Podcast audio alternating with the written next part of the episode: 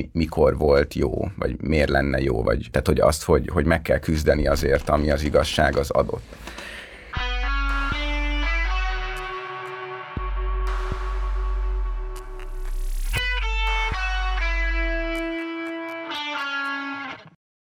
Sziasztok! Ez itt a Város másik oldalán második évadának harmadik epizódja. Üdvözlünk titeket, én Sudár Orsolya vagyok. Sziasztok, én pedig Takács Ákos. Ma nem csak ketten fogunk beszélgetni, hanem még két vendégünk van a mai napon. Sipos András, történész és levéltáros, számos várospolitikai kötet szerzője, amiből nem mellesleg már mi is idéztünk pár tanulmányt, talán legutóbb a Nagy Budapestről szóló adásunkban, vagy abban az adásban, ahol beszéltünk Nagy Budapest tervekről. Korábban, és még beszéltünk talán tanulmányaidról, amik a jövő Budapestjében kötetben jelentek meg. És Musatics Bálint, a másik vendégünk ma jelenleg Karácsony Gergely lakás és szociálpolitikai főtanácsadója, szociálpolitikus, korábban az AVM egyik társalapítója és aktivistája, aki lassan 20 éve foglalkozik és vállal szerepet lakhatási ügyekben. Köszönjük szépen a meghívást. És felmerül a kérdés, hogy miért terveztünk még egy lakhatással kapcsolatos adást, már volt kettő is, illetve több adásban folyamatosan beszélünk a lakhatási válságról, a többi válsággal kapcsolatos összefüggésében is, és önmagában is, viszont most úgy éreztük, kicsit meg akasztva a tervezett adástervünket, hogy a kilakoltatási moratóriumokkal kapcsolatos viták és aktivista reakciók kapcsán, illetve a mostani válságban, illetve a tél eljövetelével való szembenézésünkben talán fontos kicsit beszélgetni arról, hogy mit is jelent a lakhatási válság aktivista szemszögből, és hogy áll a város politikailag és történelmileg a, a lakhatáshoz, és milyen jó gyakorlatokkal találkozhatunk mondjuk a múltban, és mi az, amiből lehet esetleg táplálkozni.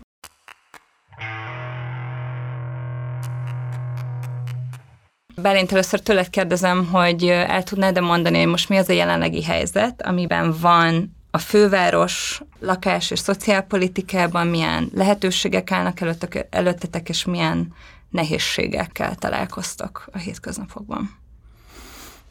Ez nagyon-nagyon tág kérdés, de akkor visszakötnék a felvezetőben említett moratórium kérdéshez, hiszen a, az elmúlt időszakban egészen júniusig volt egy kiemelkedően hosszú moratórium, kilakoltatási moratórium érvénybe. Ugye, korábban december 1-től március 1-ig, majd 2018 óta november 15-től április 30-áig tart a téli kilakoltatási moratórium, ami alól ugyan vannak kivételek, de a legtöbb lakáskiürítést ebben az időszakban nem lehet végrehajtani, és tulajdonképpen erre jött rá a koronavírus járvány ügyi válságkezelés egyik elemeként, egyik hasznos elemeként egyébként, egy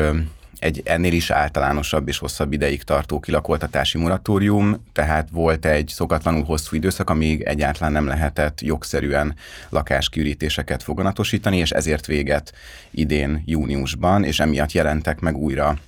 Hát részben a bírósági végrehajtók elszegényedett családok kapuja előtt, részben pedig a kilakoltatások, illetve a kilakoltatás ellen szervezett láncok hírei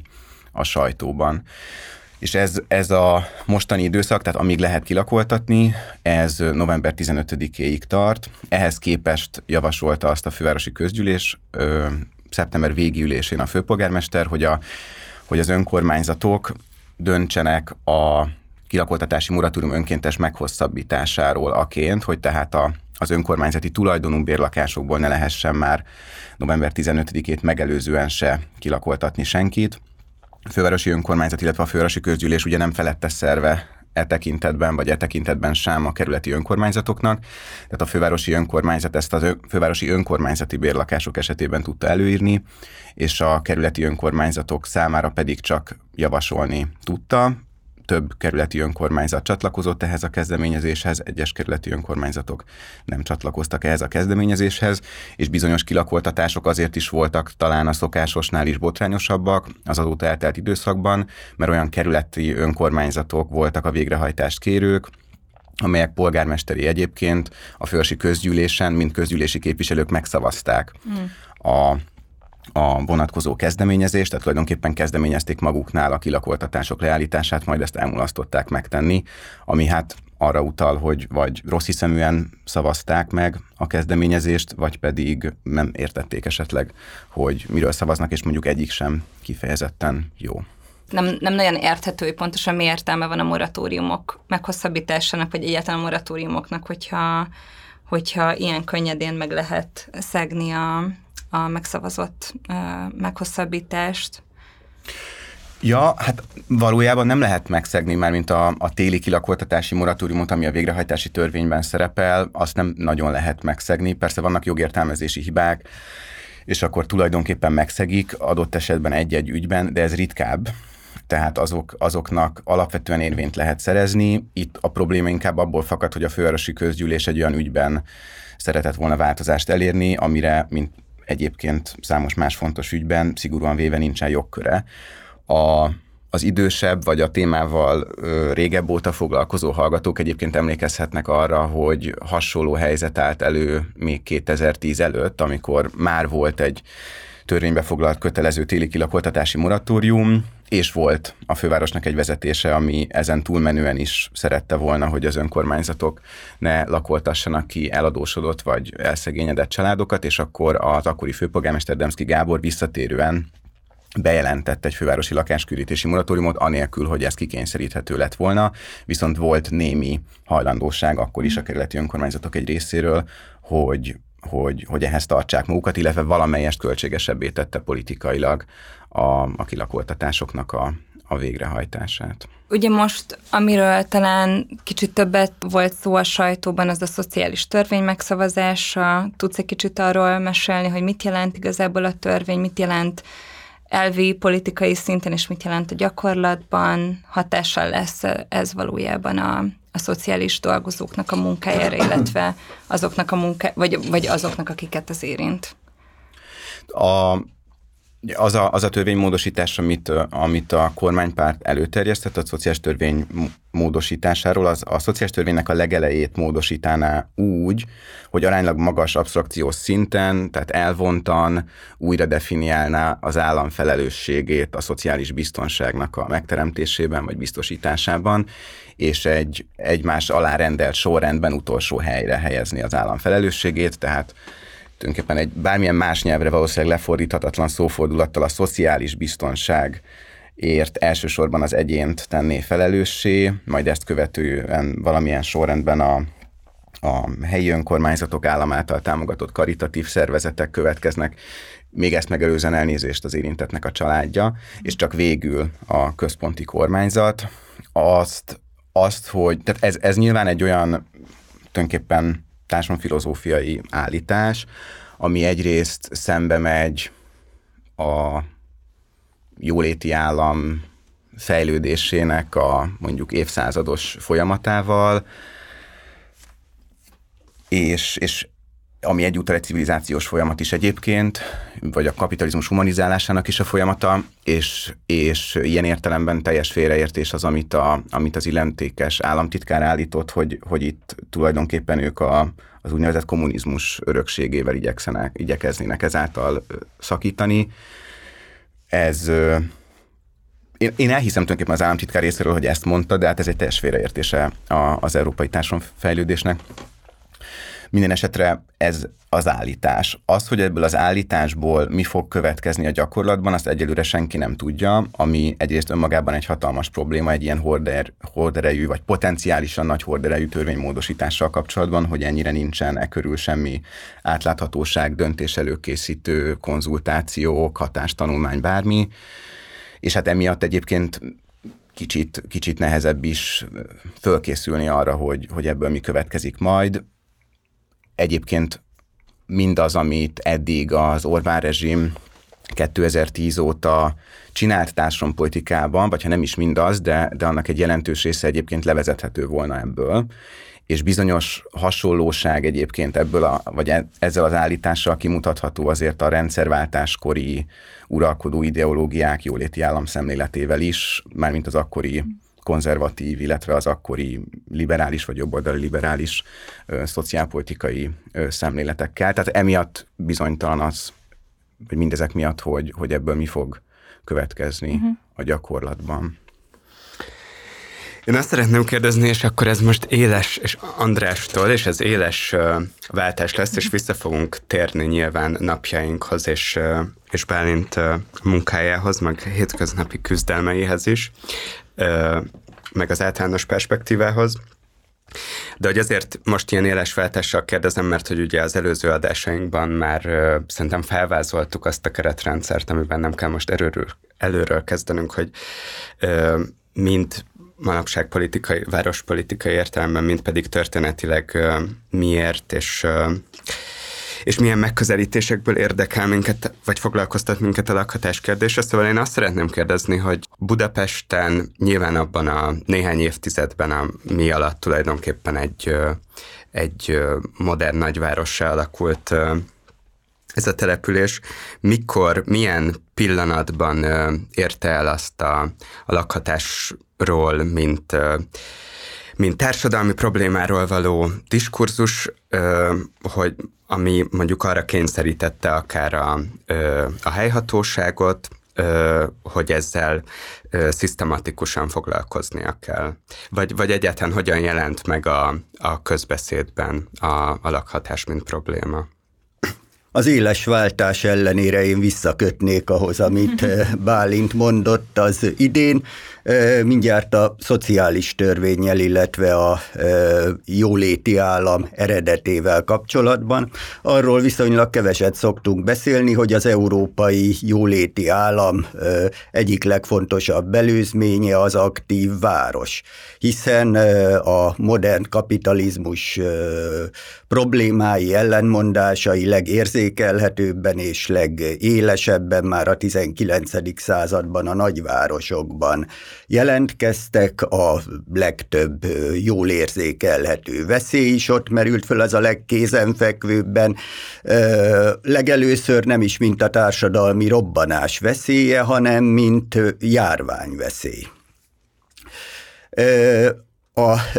19. század végére az európai nagyvárosokban a várospolitikai szemlélet és szerepfelfogás eljutott addig, hogy a köznek, a közférának, a városnak, az egyes városlakó életviszonyaiért is felelősséget kell vállalnia, tehát ez nem csupán az egyén felelősségét, illetve a család felelősségét előtérbe helyező ortodox liberális felfogás. Ez nagyon jól követhető egyébként Budapestnek a ugye akkor nem volt szociális törvény, hanem a város szegényügyi szabály, úgy nevezték szegényügyi szabályai töltötték be ezt a szerepet. A 19. század végéig, még a városegyesítés idején megfogalmazott szegényügyi szabályok, a jogosultságot körülbelül úgy írták körül, ahogy most Bálint elmondta a szociális törvény módosításával kapcsolatban, hogy ugye az államnak akkor még nem volt felelőssége, hanem a városnak a saját szegényeiért, de ugyanúgy a legutolsó helyen, ahogy most az állam újonnan megfogalmazza, ugye annyiban köteles a város a szegényeit ellátni, amennyiben teljesen munka és keresetképtelen, tehát magára nem tud vállalkozni, tartásra köteles hozzátartozói nincsenek, és a karitatív szervezetektől sem kap ellátást, akkor mint a legvégső menedék jön be a város, és a 20. század elején ezen már a szegényügyi szabályozás is túllépett, tehát már figyelemmel kezdte figyelembe venni azt, hogy például a gazdasági ciklusok is kitehetik az egy a teljesen munkaképes egyéntől hibáján kívül olyan helyzetnek, hogy nem tudja eltartani magát és a családját, és 1906 után a Bárci István nevével, Fé Bárci István akkor megválasztott polgármester nevével fémjelzett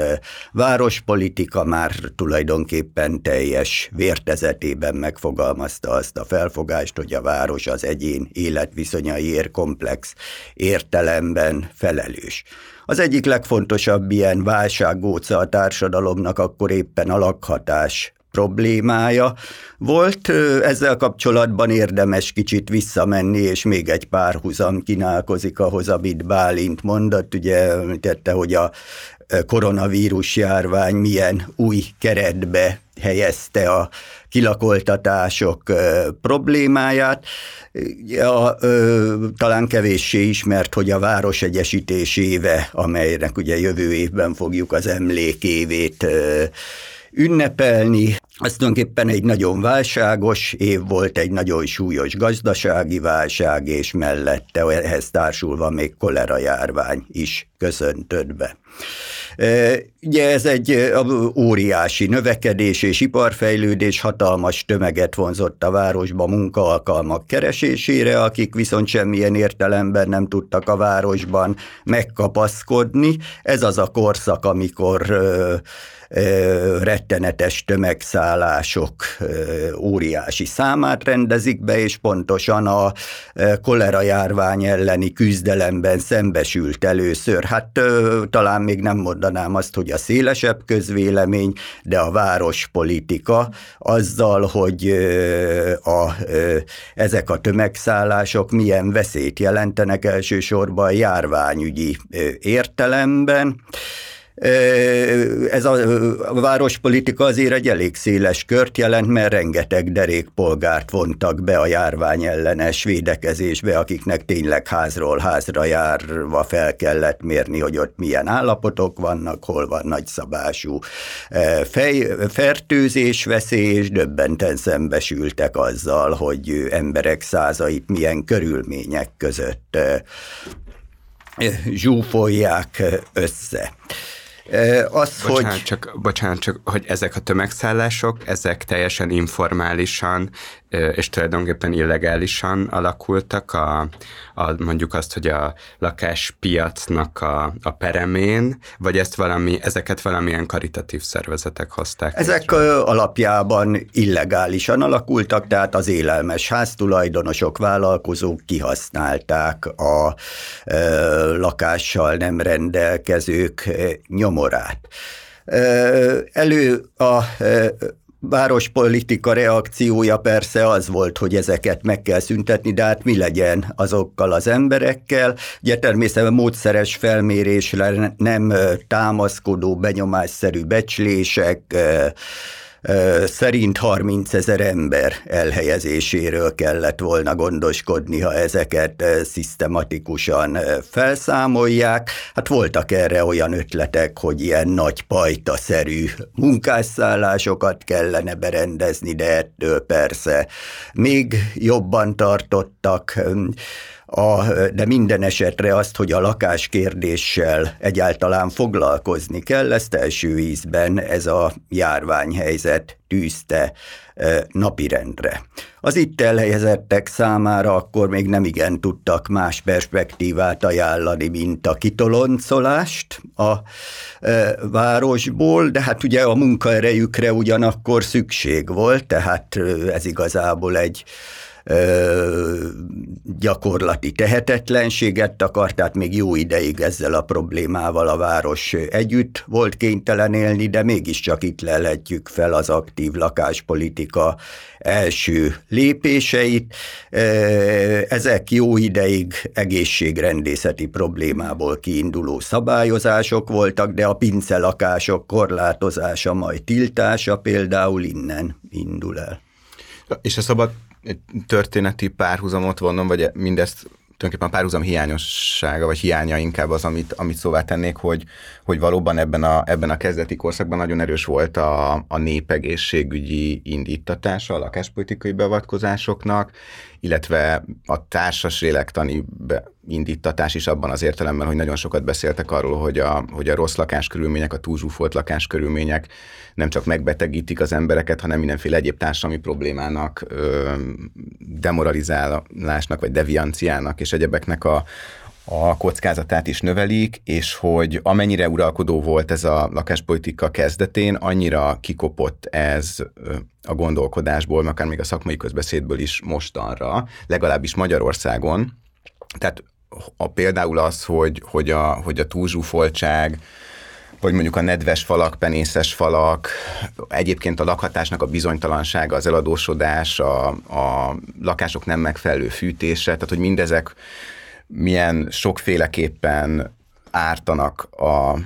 az embereknek, úgy az egészségüknek, mint ezen belül kifejezetten a mentális egészségüknek, az, az egyrészt magától értetődő, meg különösen külföldi adatokon empirikusan is jól demonstrálható, de mégis legalábbis a rendszerváltás óta eltelt évtizedekben ez a megfontolás, hogy tudni, a rossz rakás körülmények azon kívül, hogy önmagukban is problémák egyébként megbetegítenek, meg tönkretesznek embereket, ez teljesen kikopott én ahogy látom a szakirodalomból is, de, de különösen a közpolitika alkotás megfontolásai volt, tehát hogy nem is annyira a lakás ügy egyéb aspektusai kifejezetten a népesedés politikai mm. indítatás vette át, vagy vált uralkodóvá a rendszerváltást követően, és ez a népegészségügyi megfontolás noha továbbra is releváns, ez, ez teljesen eltűnt. A 19. század utolsó harmadában azon kívül, hogy valóban ez dominálta a lakásügyel kapcsolatos diskurzust, ez nagyon hamar összefonódott a társadalmi rend védelmének kérdésével és az erkölcsi rend védelmének kérdésével, hiszen a korabeli polgár szemszögéből nézve a kislakások túlsúfoltsága nem egyszerűen egészségileg volt veszélyes, hanem a társadalom alapvető erkölcsi rendjét veszélyeztette. A túlzsúfoltság egyik alapvető oka az volt, hogy nagyon sok család egy egyszobás vagy szobakonyhás lakás bérét sem tudta kifizetni, és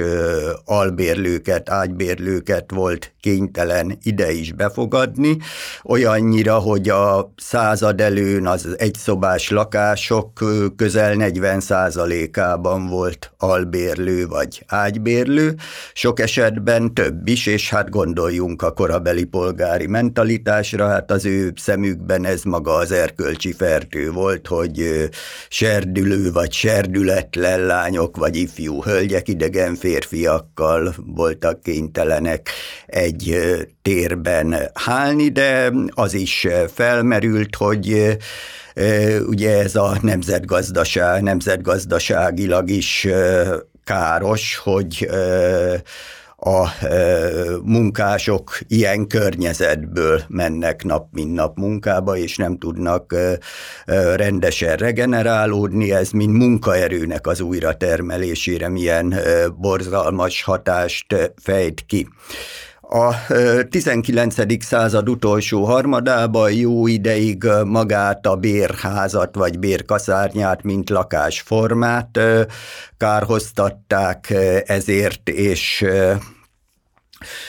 úgy vélték, hogy a csalá, e, ezzel szemben a családi házas, vagy legalábbis valamiféle kertes, kertvárosias, telepszerű, természetközelibb lakásformát kellene általánossá tenni, ami egyben tulajdonossá is teszi a munkást, és a, így köti a társadalmi rendhez. Ez egy nagyon lényeges és alapvető megfontolás volt, míg magát a bér, ugye az a 19. században az maga egy új jelenség volt, hogy a lakás az nem otthon, hanem csak egy bérlet, ahonnan ugye nagyon gyakran költöznek. A nagyvárosi nomadizmus jelensége, ez maga, mint, maga úgy jelent meg, mint egy olyan gyökértelenség, amely önmagában ö, veszélyes a társadalmi rendre, míg a tulajdonnal, természetközeli életmóddal járó begyökerezettség az stabilizálja azt. Tehát a 1873-as mm, kolera járvány és a századforduló közötti időszakban nagyjából ebben a gondolatkörben mozogtak azok a javaslatok, amelyek lakás ügyben megfogalmazódtak történt azért néhány gyakorlati lépés is, olyan is, amelyik bizonyos értelemben nagyon sikeres. A aktív lakáspolitika egyik első eredménye a ma is meglépő és viruló tisztviselő telep, ugye az Ülői út mentén, az 1880-as években jött létre, 1885-86-ban épült ki ennek az alapja. Ez egy részben alulról kiinduló kezdeményezés volt, a belvárosi, ugye mai Petőfi Sándor utcai főposta hivatal tisztviselői kezdeményezték, de más tisztviselő, más hivatalok, például a fővár nem véletlenül a főváros tisztviselői karából is sokan csatlakoztak. Ehhez ugyanis az egyik nagy probléma volt, hogy miközben a bérházat kárhoztatták a főváros akkori területén, egyszerűen nem volt olyan telek kínálat, amely családi házak, vagy akár kisebb, több lakásos házak építésére kisebb tőkével alkalmas lett volna, és ott kialakult egy ilyen tisztviselői csoport, amelyek megalapította a házépítő tisztviselők egyesületét, amelynek voltak olyan jó kapcsolatai, hogy ki tudta politikai érzéke is, ki tudta járni azt, hogy azt a területet, ahol a tisztviselő telep fölépült, a főváros a értéke, ugye akkor az egy nagyon külső terület volt, egy zöldmezős terület, a főváros azt a nemes célra, a lakhatásmód megújítására tekintettel a piaci értéktöredékéért átengedje számukra, és ez tette lehetővé ott egy földszintes, egyemeletes, egy-két lakásos házakból álló telepnek a felépítését, valamint ugye ez az is hoz, az olcsó telekhez az is hozzájárult, hogy a bankokkal szemben nem mint egyének, hanem mint egy hivatalos hátszéllel megtámogatott egyesület álltak szemben, és hát így hitelt is kedvezően tudtak szerezni, valamint az építési vállalkozó is hitelre dolgozott, és ezt tette lehetővé ennek a tisztviselőtelepnek a létrejöttét ami a családi házas életforma első fecskéje a fő, főváros akkori területén.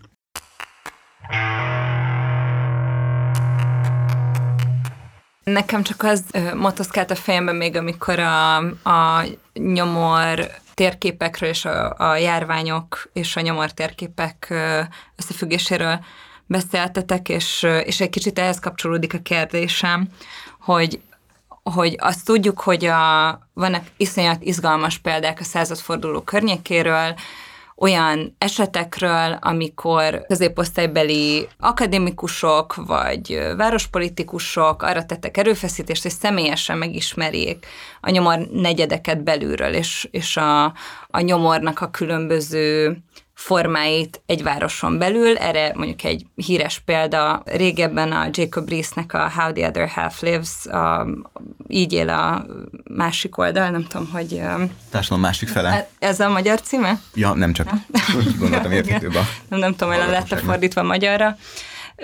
ami egy igazából egy fotógyűjtemény arról, hogy, hogy milyen típusú nyomor, hogy kell elképzelni a nyomort New Yorkban, és akkor ezt ezt a kötetet követte egy nagyváros politikai reform, ami aztán végül a 30-es évek szociálpolitikai reformjában csúcsosodott ki valamelyest. Erre látunk hasonló példákat. Nyugat-Európában is, Bécsben is elkezdődik ez a folyamat a, a századfordulóval, Budapestre, illetve Magyarországra kicsit később érkezik meg a, a szociográfiának ez a formája, viszont izgalmas módon, és erre lyukat ki a kérdésem, hogy hogy Magyarországgal kapcsolatban sokkal inkább munkáscentrikusak voltak ezek a szociográfiák, és ezért sokkal inkább a munkatörvényekkel és ezáltal a, a munkás élettel kapcsolatos reformokra ö, ö, tudott fókuszálni a várospolitika.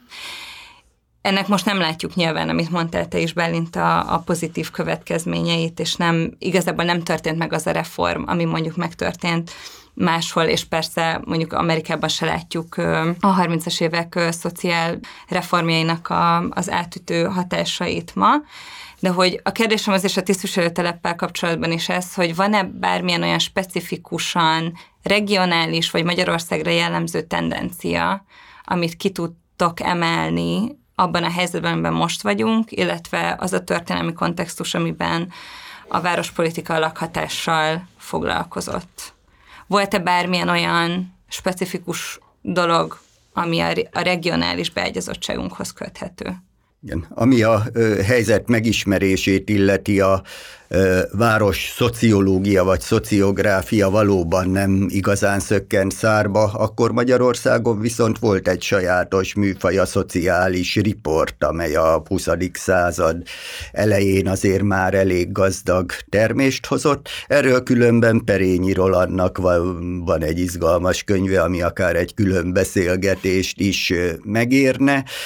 Ugye ez azzal is hát, hogy sok esetben ez a rendőri tudósítók műfaja volt, ami némileg kriminalizálta is a problémakört, de felhívnám a figyelmet még egy, hát a közvéleményben kevésé számon tartott műfajra, a hivatalos statisztika, amely rendkívül progresszív szerepet töltött be ebben az időszakban. A fővárosnak kezdettől fogva önálló, tehát a Központi Statisztikai Hivataltól független statisztikai hivatala volt, amelynek volt egy világhírű vezetője, Kőrösi József, aki egy tényleg nemzetközileg is úttörő szerepet töltött be, többek között abban, hogy tudományosan kimutassa, például a lakásviszonyok és a magas halandóság, illetve a fertőző betegségek elterjedtsége közötti összefüggést, és egészen kifinomult módon tudta kimutatni a lakások túlzsúfoltságának tényeit. Ez nagyon fontos volt abban, hogy amikor valóban megteremtődtek a az aktívabb tanácsi lakáspolitika keretei, akkor legyen kellő muníció is szakmai muníció ennek az alátámasztására. Nos, hogy mi indította be az aktív fővárosi lakáspolitikát, és melyek voltak ennek az európai, Európán belüli sajátosságai. Ugye Budapest a 19. század végén Európa egyik leggyorsabban növekvő városa. A lakáskínálat egyrészt nagyon nem tudta követni ezt a hatalmas növekedést, másrészt ugye mi ebben az időszakban a polgárosodást szoktuk emlegetni, de hát azért ez egy rohamosan, egy másik póluson rohamosan proletarizálódó és alapvetően tőkeszegény város, tehát azért a reprezentatív növekedő nagyvagyonok, gyönyörű házsorok, nagybérházak, reprezentatív paloták keletkezése ellenére minden megmutatta azt, hogy ez azért a peremén van Európa azon zónájának, ahol ugye nyugati típusú nagyvárosok keletkezése lehetséges. A bérházépítésnek az az időszaka, amely alapvetően felhalmozott polgári vagyon szolid befektetését jelentette, tulajdonképpen már az 1873-as válsággal lezárult. A század végen ez már alapvetően egy spekulatív pérházépítés, ugye a szinte korlátlan kereslet mellé egy óriási hitelkínálat társul, tehát olyan helyzet, amely szinte vonza a spekulatív tőkét jóformán saját tőke nélkül, vagy minimális saját tőkével is be lehetett vágni. Bérházüzletbe óriási volt a telekspekuláció, amely maga is árfelhajtó hatással bírt. Ugye mindezen tényezők következtében a budapesti, a lakási, abszolút lakáshiány mellett a budapesti lakbérek rendkívül magasak európai összehasonlításban. Tehát nem az a helyzet volt, amikor ugye ma természetesnek vesszük azt, hogy hát Budapesten magasak a telekárak és a lakhatási költségek, de hát Londonban még magasabbak, vagy meg Amsterdamban még magasabbak, akkor nyugat-európai, nyugat-európával összehasonlítva is kirívóan magas volt, mikor a lakások lakásviszonyok lényegesen rosszabbak, tehát a ö, átlag budapesti ember ö, ö, kisebb, rosszabb lakásokat, kisebb jövedelemből nem csak relatíve, hanem abszolút értékben is drágábban fizetett meg. Ugye ez volt a helyzet már a 19. század végén, és ehhez járult hozzá, hogy a milleniumi évek felívelése után a századfordulón egy óriási dekonjunktúra következett, ami egy nagy hanyatlást jelentett a lakóházépítésben is, miközben azért a nép növekedés messze nem esett vissza olyan mértékben, tehát egyrészt a 20. század első éveiben rész, egyrészt olyan abszolút lakáshiány alakult ki, tehát mennyiségi lakáshiány, amiről már a korabeli szakértők úgy vélekedtek, hogy az modern nagyvárosban, modern statisztika által kimutatott módon példa nélküli, másrészt meg hát mi meglepő, ugye egy komoly inflációs környezetben emelkedtek néhány év alatt óriási mértékben a lakhatási költségek, és leginkább éppen a kislakások szegmensében. A budapesti lakások abszolút többsége egy szobás, maximum szobakonyhás lakás volt ebben az időszakban, és a lakásépítés egy borzasztó is, egy borzasztó egészségtelen szerkezetben történt, tehát miközben a századforduló már tulajdonképpen mindenki tudta, hogy ilyen szobakonyhás, függőfolyosóról nyíló udvari lakásokat igazából nem szabadna építeni, évről évre ezekből épült a legtöbb, és ezeknek a lakbérei 1900-1906 között mintegy 45 százalékkal emelkedtek néhány év alatt, és a ezt követő években is további 20-30 százalékkal, tehát igazából egy egyébként is inflációs költségekben a lakhatási költségek óriási emelkedése kiváltott egy olyan jelenséget, amelyet a korabeli sajtó lakóforradalomnak nevez. A, és ez találkozott össze az új típusú szociális, szociálliberális várospolitikának azzal a felfogásával, hogy az előbb már említett tényezők miatt a városnak, illetve az államnak is felelősséget kell vállalnia az egyes városlakó életviszonyaiért. Ugye egy különösen szerencsés tényező volt, hogy egy néhány évig egyszerre volt egy olyan miniszterelnök és egy olyan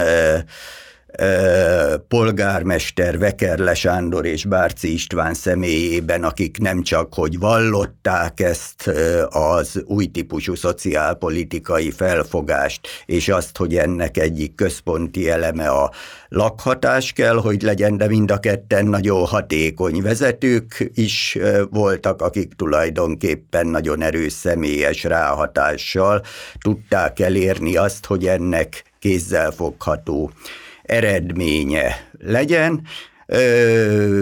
ezekben az év, ugye 1909-ben tulajdonképpen párhuzamosan indult el. Egyrészt az Vekerle beruházása, amely az állam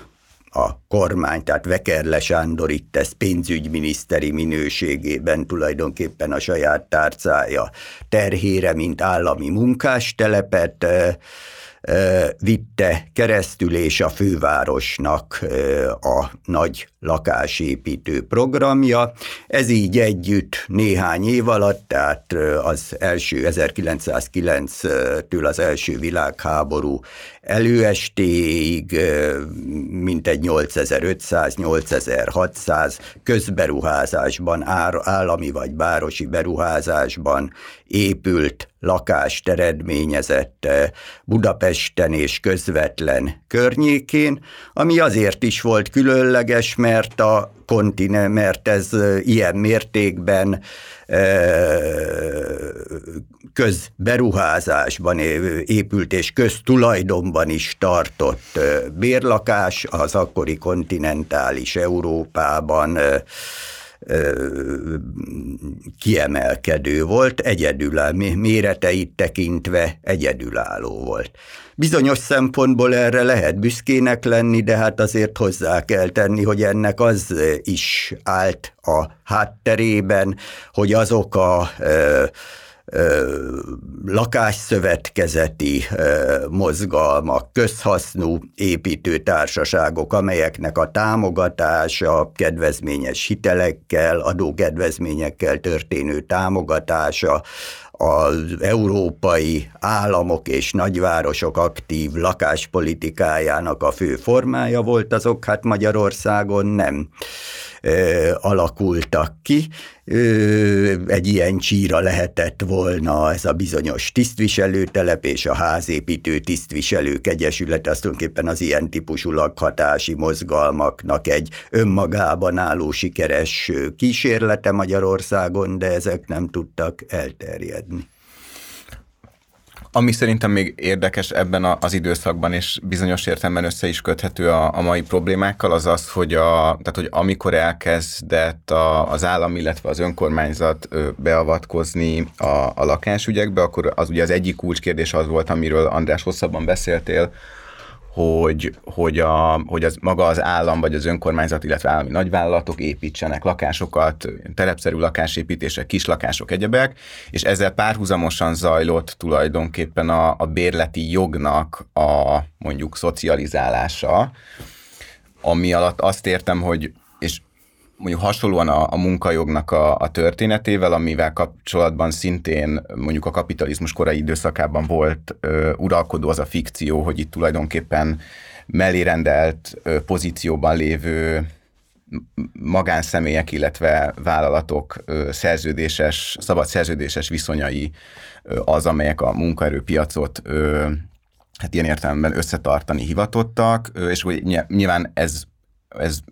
részben kiderült, hogy ez egy fikció, mármint ez a, ez a hatalmi hasonlóság, vagy, vagy mellérendeltség, amennyiben az egyik fél strukturális értelemben kiszolgáltatottabb, mint a másik, és, és hát akkor elindultak a munkajogi szabályozások, amelyek számos olyan hát előírást kötelezővé tették, tehát ettől nem, nem térhettek el ö, szerződéses viszonyok, amelyek a, amelyek a gyengébbik, az alárendelt felett ö, hivatottak védeni, mondjuk a, a munkaórának a szabályozásával, egyébként még korábban a, a gyermekmunkatilalmával kapcsolatban, minimálbér szabályozással, egyebekkel. Tehát, hogy, hogy föladta egy adott ponton a, a társadalom, illetve a politikai uralkodó osztály azt a fikciót, jelentős részben persze a szervezet munkás mozgalomnak a hatására, hogy itt, itt valójában a munkaadó és a munkavállaló azok, azok ugyanolyan hatalmi pozícióban vannak, akik szabadon megállapodhatnak bármiben, amiben éppen meg kívánnak állapodni. És valami hasonló indult el egyébként a, a lakásbérlet szabályozásával kapcsolatban is pont ugyanebben az időszakban, amikor a kis lakásépítések is itt a fővárosban elindultak, tehát azzal összefüggésben, hogy, hogy mennyire tartható az a fikció, hogy a bérbeadó és a bérlő valójában mint ö, magánfelek szabadon, ö, nyugodtan megállapodhatnak bármiben, és mennyire van ehhez képest, illetve miért van ehhez képest szükség arra, hogy, hogy különböző kötelező normák előírjanak például a, a felmondási idő hosszúságával kapcsolatban, vagy a lakbérek emelésének a gyakoriságával, mértékével kapcsolatban olyan szabályokat, amiktől tehát nem lehet eltérni a, a magánfelek között létrejött szerződéses viszonyokban. És ez, ez abból a szempontból is érdekes így a mából visszatekintve, hogy, hogy ami, és ez egyúttal visszautal a, a kilakoltatási moratóriumok végrehajthatóságával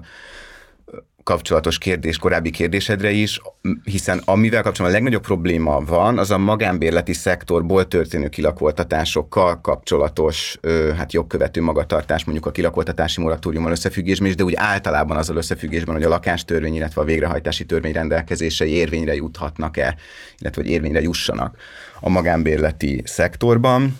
nagyon kevéssé jutnak érvénybe, mert nagyon-nagyon-nagyon informális ez a szektor, ami az egyik probléma, de ami másik probléma, amire tehát ki akartam lyukadni, hogy, hogy a rendszerváltás után itt is történt egy,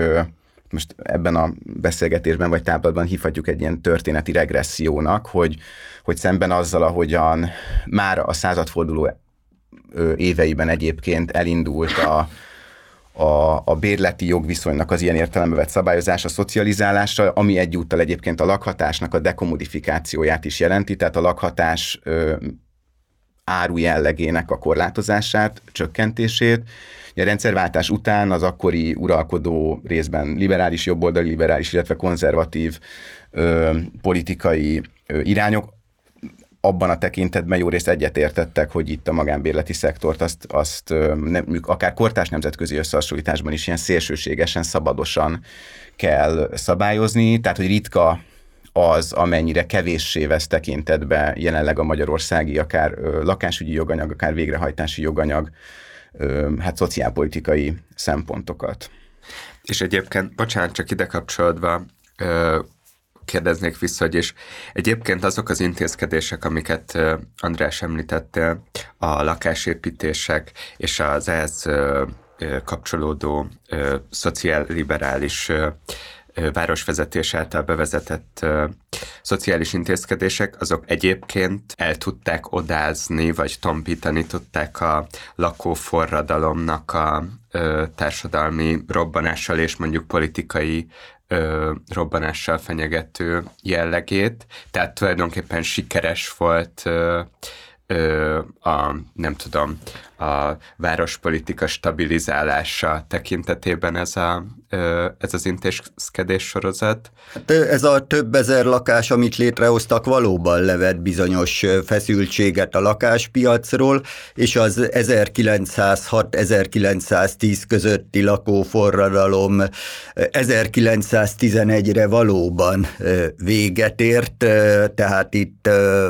de csak látszólag van ok, okozati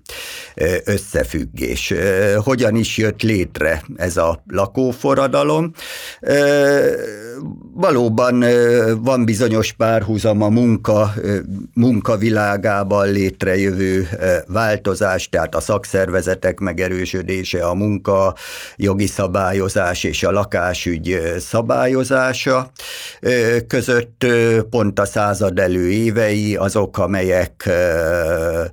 alatt ugye nagy uh, sztrájkmozgalmak történnek, már sikeres sztrájkmozgalmak, és uh, egy ilyen évtizedes uh,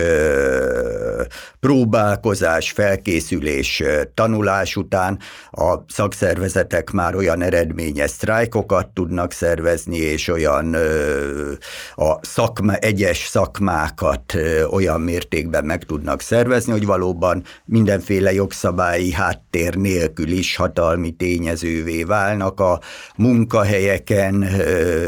és a gazdaságban. Most a század elő lakhatási válságában a szakszervezetekre épülő szociáldemokrácia is látott egy lehetőséget, hogy a mozgalomnak az addig azért nagyon hiányzó lakóterületi lábát is ki lehet építeni. Ugye ehhez hozzá tartozik, hogy Magyarországon akkor már Európában szinte egyedülállóan szűk volt a választójog, a munkásság, hát nem csak a szoros értelembe vett munkásság, hanem általában az alsó osztályok ebből te, szinte teljes mértékben kimaradtak, és így a szociáldemokrácia sem tudott a, sem a, nem csak a parlamentben, de a városi önkormányzatokban sem teret nyerni, és ezen a terepen képviselni például a alsó rétegek lakhatási érdekeit. Ez már akkor a korabeli Európában egy eléggé sajátos helyzetnek számított. A lakó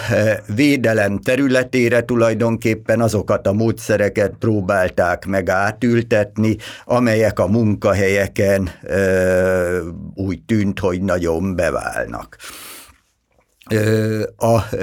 lakbér strike, mint harci forma, tehát a lakbérfizetés kollektív megtagadása, az 1909-től vált fő harci formává. A lakóforradalom először úgy, tehát itt tulajdonképpen spontán dükitörés és tudatos szervezés találkozott össze. Ugye ehhez hozzá tartozik az, hogy a bérleti rendszer akkor úgy nézett ki, hogy a lakásváltoztatás, illetve felmondás, költözés és egyáltalán lakbérváltoztatás, lakbéremelés az bér év negyedenként volt lehetséges. Ugye az egész bérleti szektor egy jó, azért egy jó szabályozott terület volt már a 19. században is a mai viszonyokhoz képest. A ugye ezek nem, ezek a szabályok nem lakóvédelmi szempontúak voltak elsősorban, hanem a lakáspiac gördülékeny működését szolgálták, és ezért írták elő például azt, hogy a költő felmondás, költözködés az negyed évenként a bérév negyed forduló napján, illetve napjaiban történik. Ez nem volt abszolút kötelező, tehát erről kölcsönös megegyezéssel el lehetett térni, de miután mind kiadó lakást, mind kiadó lakásra bérlőt találni a bérévnegyed fordulón kívül nagyon nehéz volt, ezért mindenki alkalmazkodott hozzá. Most említettem, hogy néhány év alatt mennyit nőttek a lakbérek, ugye, és hát ez úgy történt, ami ugye ma már egy elképzelhetetlen szituáció, hogy bérév negyedkor menő, ezekben az években már menetrendszerűen három hónapról három hónapra teljes házak teljes közöllakó közösségével egyszerre közölték az emelést, és egy-egy környéken sok házban egyszerre. Tehát épp úgy összpontosult a feszültség, ahogy az, ipar, amely ugye az ipari üzemekben a sztrájkokat kiváltotta és ugye ez először spontán kitörésekben, házrombolásokban nyilvánult meg, majd a szociáldemokrata párt ezt elkezdte szervezni. 1906 és 8 között a fő harci forma a házbolykott volt, tehát a, a bizonyos házakban a lakók egyszerűen bolykottot hirdettek, úgy akartak kárt okozni a tulajdonosnak, hogy bolykottot hirdettek a megüresedő lakásokra, és hát ugyanúgy, ahogy az üzemekben a sztrájktörők munkavégzését hasonlóan csoportosulással, szelidebb vagy erősebb erőszakkal megakadályozták, hogy a megürült lakásokba beköltözzenek, de hát hogy mekkora volt mert a ö, ö, sérelem ö, és a ö, gyűlölet a házi urakkal szemben a teljes ugye a szélesebb társadalom részéről azt jól mutatja, hogy az egyébként iszonyatos lakáshiány körülményei között az esetek többségében pusztán ennek a, meg, a bolykot meghirdetésével el tudták érni, hogy a bérlők kerüljék el a bolykott alá helyezett házakat. Ugye 1909-ig azért tartózkodtak a szoros értelemben vett lakbérsztrájktól, mert a házi uraknak volt a kezében egy olyan lehetőség, hogy lakbér hátralék esetén annak fedezésére visszatarthatták a bérlő ingóságait, tehát ugye aki megtagadta a lakbért, azt a házi úr jogszerűen ugye kérhette a kilakoltatását, de még azt is jogszerűen megtehette, hogy az ingóságáit visszaadja, majd a ö, bírói végrehajtás útján elárverezi, és ahogy Bálin már említette, pont ebben az időszakban volt folyamatban a lakásbérleti szabályok felülvizsgálata is, amelynek során a házi urak legfontosabb követelése éppen az volt, hogy kapjanak módot a visszatartott ingóságok sokkal gyorsabb és egyszerűbb a bírói végrehajtás útját mellőző elárverezésére, tehát amíg a lakók feje fölött ez a veszély lebegett, addig ettől tartózkodtak, és hogy a szociáldemokrata párt irányításának hatására milyen erős volt a jogi tudatosság ezekben a mozgalmakban, azt mutatja, hogy amint a lakásbérleti szabály rendelet vitájának lezárása, majd az új rendelet életbe lépése kapcsán ez a veszély elhárult, akkor rögtön rátértek a lakbérsztrájkra, tehát a lakbér fizetés kollektív megtagadására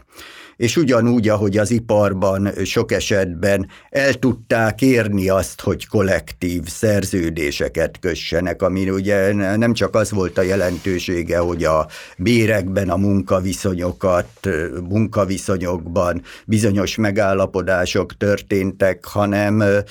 pontosan az is, amit Bálint említett, hogy szakít, hogy ugye szakított azzal a fikcióval, hogy a munkaszerződés ugye két egyenrangú félpusztán magái jogi viszonya elismerte kollektívumként a munkavállalókat és az ő képviselőiként a bizalmikat, illetve a munkavállalók képviselőiként a bizalmikat, ugyanúgy 1908-1910 között nagyon sok házban sikerült elérni azt, hogy kollektív szerződéseket kössenek a lakókkal, és elismerjék a lakók képviselőiként a bizalmi férfit. Ez egyébként a gyakorlatban már a lakásbérleti szabályok hivatalos módosítása előtt egy túllépést jelentett azon a felfogáson, hogy a lakásbérleti viszony is egy pusztán polgári jogi viszony két egyenrangú szabadon szerződő fél között, hiszen egy ilyen kollektív szerződés kötelező volt azokra a lakókra is, akik utóbb költöztek csak be, és ennek a létrehozásában részt sem vettek. Ezek a kollektív szerződések általában arról szóltak, hogy egy bizonyos ideig a tulajdonos nem emelheti a lakbéreket, különböző kötelezettségeket vállalt arra, hogy a házak állapotát javítja a karbantartást, rendezi, hiszen ez is egy állandó nagy feszültségforrás volt a háztulajdonosok és a lakók között, valamint az, hogy a lakbért rendesen fizető lakóknak nem, lakókkal szemben nem alkalmazhat megtorlást a mozgalmakban való részvételük miatt, és ugye egy különösen lényeges pont, hogy a bizalmiakat elismeri, mint a lakóközösség képviselőit, és a házzal, a házmesterek viselkedésével, eljárásával kapcsolatos panaszokat a bizalmiakkal közösen rendezik.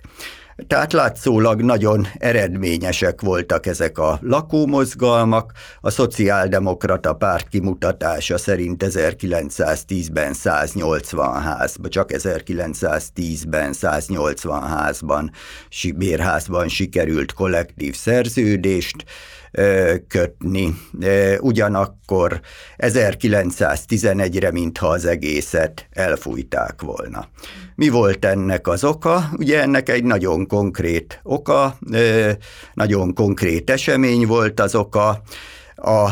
Váci úton, a mai Göncárpád városközpont közelében található az úgynevezett hétház és mellette a 13 ház. Ezek egy telek tömbön, külön-külön telkeken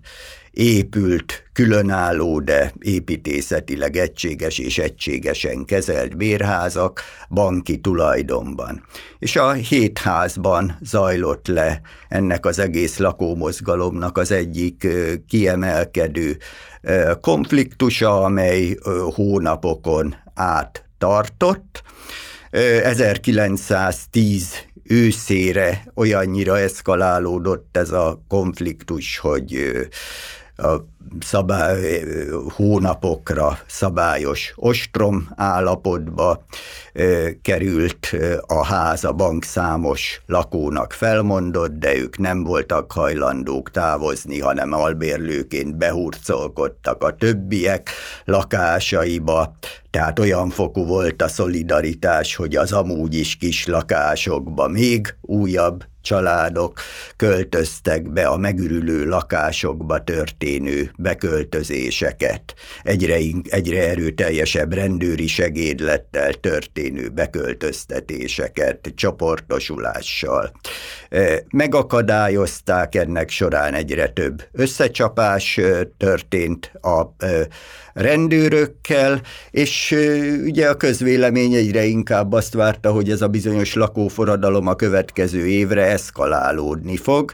tízezrek, hogyha eljön a tavasz és a nyár, akkor tízezrek fogják megtagadni a lakbérfizetést, ha őket kilakoltatják, akkor tízezrek fognak az utcán táborozni, már gyűjtik a sátrakat, és akkor azután kénytelen lesz a város és az állam is valamit tenni.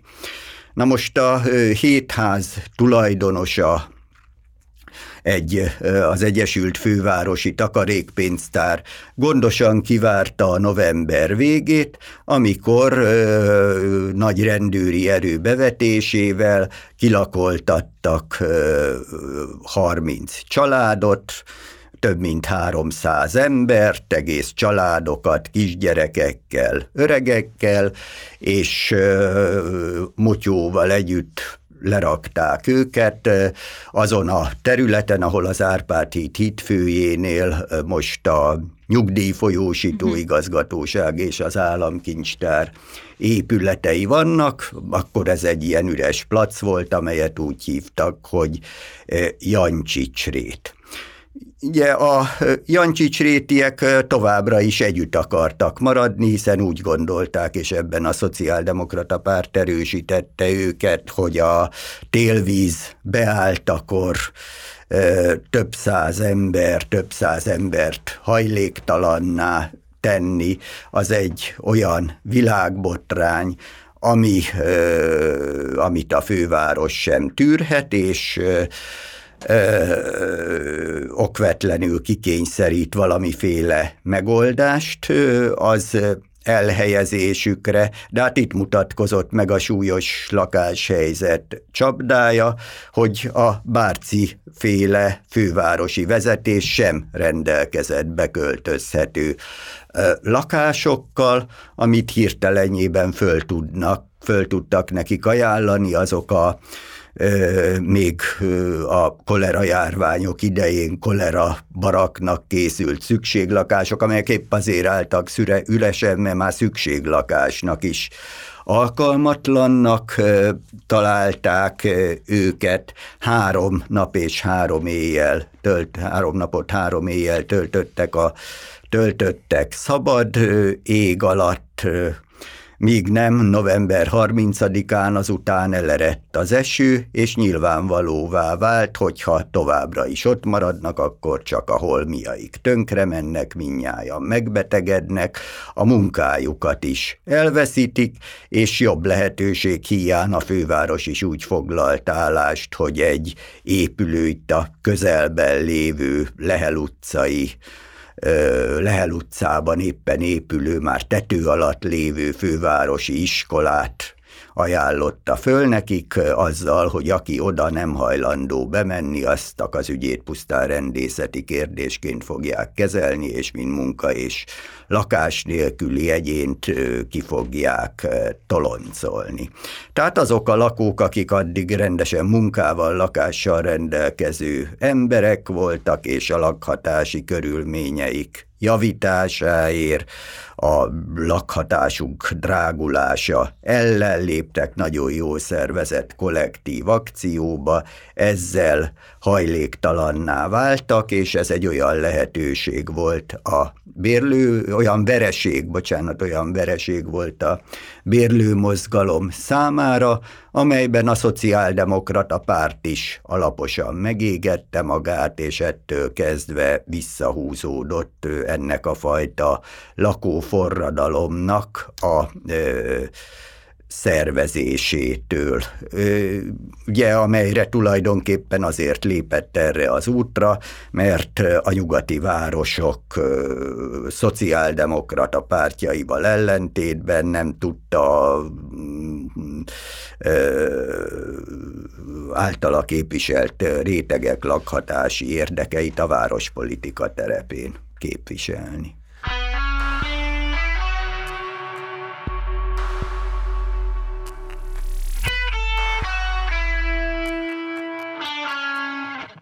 Bálint, tőled kérdezném ennek kapcsán, megint csak időben nagy ugrással, hogy, hogy szerintem mik az elsődleges okai annak, hogy hát ha nem is lakóforradalom, de a társadalomnak szélesebb tömegeit elérő, társadalom szélesebb tömegeinek a politikai fantáziáját megmozgató mozgalom úgy látszik, hogy nem építhető Magyarországon, vagy nem volt építhető Magyarországon az elmúlt néhány évtizedben, vagy nem értesz egyet azzal, amit mondok. Kiegészíthetem valamit, nagyon, nagyon hasonlót akartam én is kérdezni, és ez mind a kettőtöknek szól, hogy egyrészt a, a, a lakóforradalom történet, és aztán a nyugati példák is, amiket most nem fejtettünk ki, de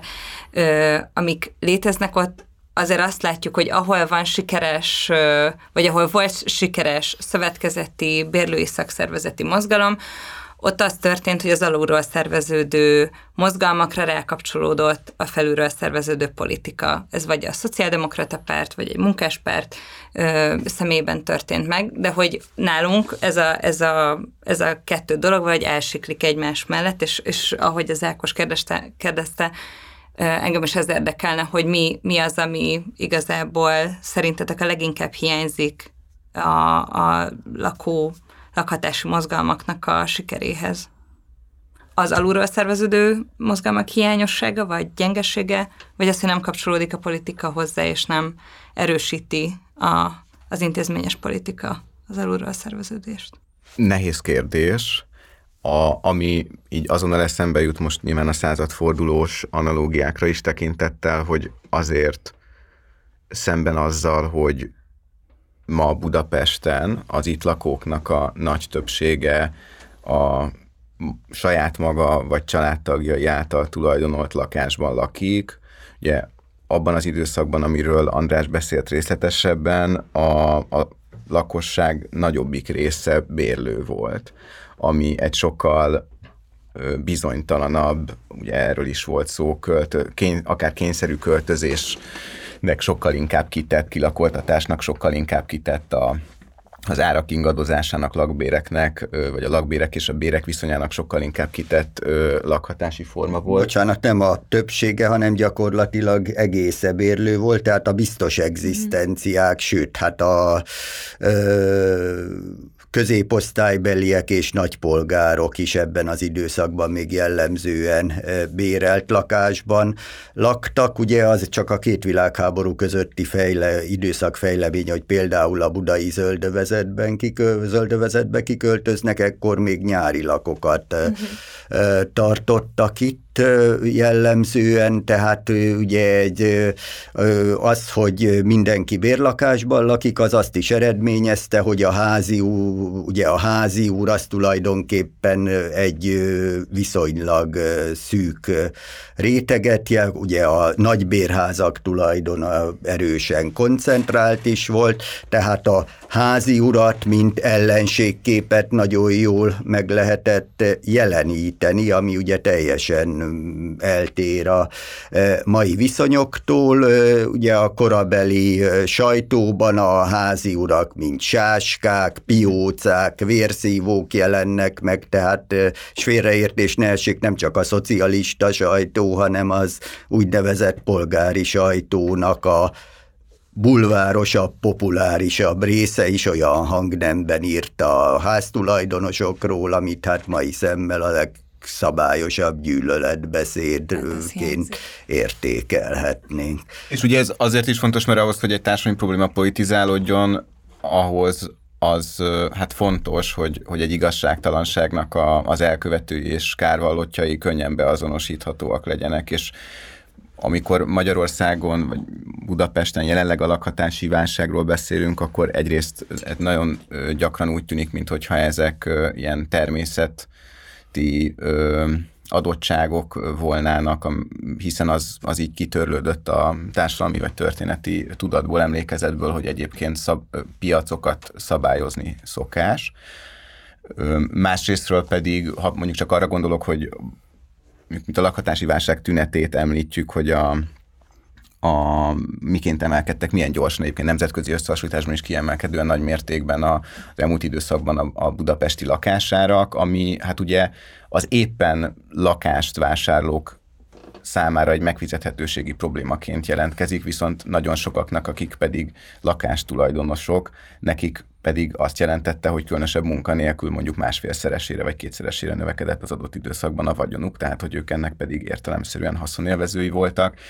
És hát ugyancsak, és ez összefügg ezzel a ö, házi úr problematikával, nagyon-nagyon-nagyon szétaprózódott a magánbérleti szektor abban az értelemben, hogy, hogy, hogy nagyon hiányoznak, és ilyen nemzetközi összehasonlító értelemben is a, a különböző intézményi bérbeadók, tehát hogy ezeknek nagyon kicsi a súlya Budapesten, illetve Magyarországon, tehát sokkal könnyebb mondjuk Berlinben politizálni a lakbér problémát, nem csak a bérlők számossága miatt, amiatt is, hanem a, a, a lakásvagyon koncentrációja miatt is, tehát hogy a, ugyanazt a a házi úr kritikát, ha tetszik, és most nem a stiláris részére, hanem a társadalomkritikai érre gondolok, nehezebb megfogalmazni egy olyan ö, városban, ahol a tipikus bérbeadó az egy család, akinek van egy egy-két, néhány maximum ö, további lakása azon kívül, amiben lakik, vagy adott esetben is is további lakása, csak kiadja bérbe a lakását, hogy abból finanszírozza részben a saját lakhatását, tehát hogy ezek mind hozzájárulnak, de egyébként szerintem nem ö, tehát, hogy nem biztos, hogy teljesen osztom a, a kérdésben foglalt állítást, mármint a, a lakhatási mozgalmaknak a gyengeségével kapcsolatban. Ez nyilván viszonyítás kérdése, de hogyha ahhoz viszonyítom, hogy egyébként más társadalmi problémák mekkora politikai hangot a politikai nyilvánosságban, vagy általában a, a közbeszédben mekkora hangot tudtak ö, maguknak kivívni, mekkora jelenlétet, vagy mekkora ellenállást tudtak elérni, akkor ebből a szempontból mondjuk az elmúlt két évtizedben, vagy két és fél évtizedben másfél évtizedben, akkor talán így pontos, a lakhatás az egy fontos ügy volt. És itt annak a relatív társadalmi jelentőségéről amiben én magam is részt vettem, a Város Mindenki csoportnak a működéséről, illetve a kilakoltatások ellen szervezett élő láncairól a csoportnak nem nyilatkoznék, de emellett egyébként a különösen a devizahitelválság idején volt ugyanennek a problémának, már mint a kilakoltatás sok problémájának egy nem baloldali, hanem inkább szélső jobboldalias ö, hát politikai lereagálása is ugyanúgy egyébként élőláncokkal, tüntetésekkel, ilyen-olyan hangosabb, vagy a, a, a város mindennapi életét kicsit inkább ö, fölforgató ö, tiltakozásokkal. Tehát lehet, hogy ezek nem voltak olyan kiterjedtek vagy sikeresek, mint mondjuk Spanyolországban, ö, tehát hogy de ha ahhoz viszonyítom, hogy más társadalmi igazságtalanságok vagy problémák ö, hoz képest a lakhatás ugye mennyire politizálódott az elmúlt időszakban, akkor szerintem ez tehát nem, nem biztos, hogy, hogy, hogy ehhez viszonyítva is gyenge. És hát megint csak még egy pillanatra visszautalva a, a századfordulós történetekre, hogy az persze mindig segít, ha van baloldali párt, amit egyébként én e tekintetben nem tekintenék eleve adottan felülről szervezetnek szemben az alulról szerveződőnek, mert pont egy baloldali párt esetében ez, ez talán ö, nem így kellene, hogy kinézzen, meg akkoriban nem is így nézett ki szerintem, de hogy, hogy, ö, hogy az egy alapvető probléma Magyarországon, hogy nincsen ö, pártos, nincsen érdemi pártos ö, hát reprezentációja a baloldalnak, tehát az, amit köznyelvben ö, röviden baloldalnak szokás hívni, az egy, az egy nehezen átlátható keveréke a neokonzervatív, neoliberális, posztliberális, ö, hát ilyen rózsaszínű, baloldalias elemekkel tarkított liberális, ö, meg zöld, zöld hát politikai erőknek, politikusoknak, gondolatoknak, ideológiáknak, vagy gondolattalanságnak éppen, mikor melyik, tehát ez egy probléma, és ez ebben a tekintetben azért nagyon más kép lehetett lakásügyi küzdelmeket megpróbálni, megvívni, akár a századforduló éveiben, akár a két világháború közötti időszakban, amikor volt baloldal. Most meg ugye ebben a pártos értelemben jó ideje nincs.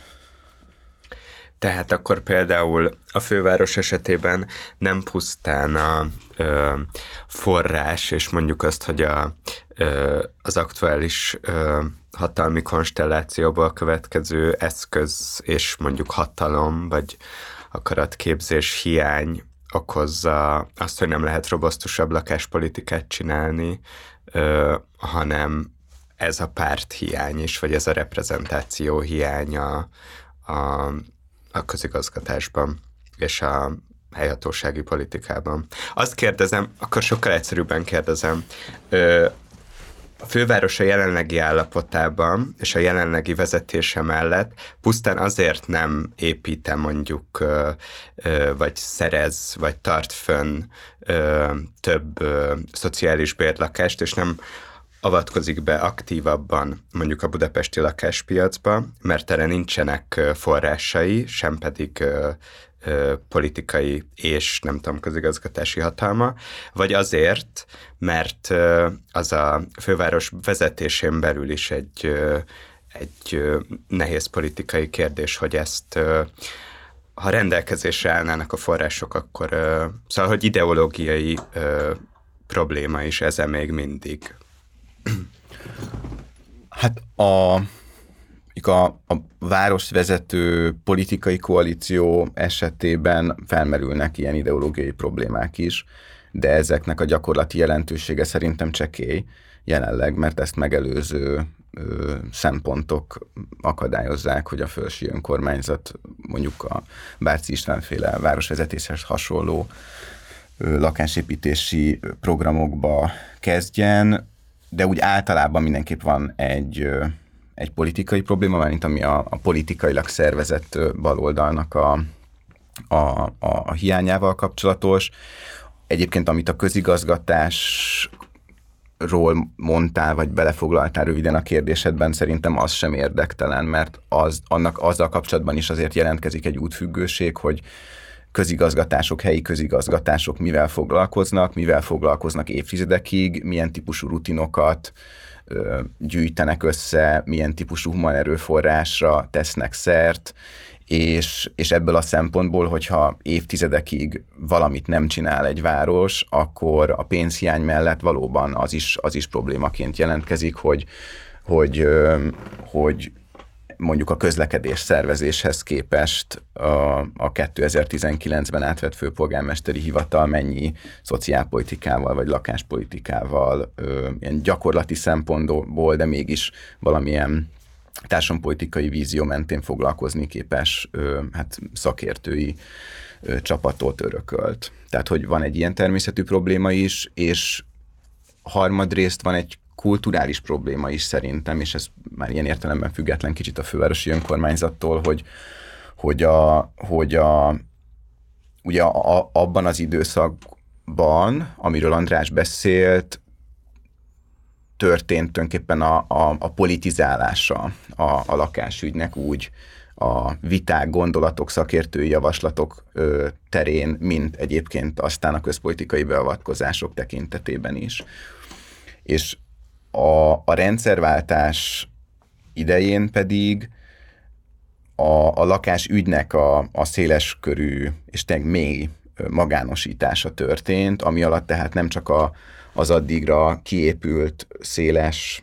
állami vagy tanácsi bérlakásrendszernek a, a Margaret thatcher megszégyenítő ö, intenzitású és ö, és szélsőséges mértékű privatizációját értem, hanem, hanem azt is, hogy, hogy az állam jóval mélyebben vagy kiterjedtebben is, mint a tanácsi bérlakások privatizációi visszavonult az állam terület, és fölmondta a lakhatással kapcsolatos ö, felelősségvállalását, tehát ahogy a századforduló idején a lakhatásnak a politizálása, úgy a rendszerváltás idején a, a, a lakhatásnak a depolitizálása,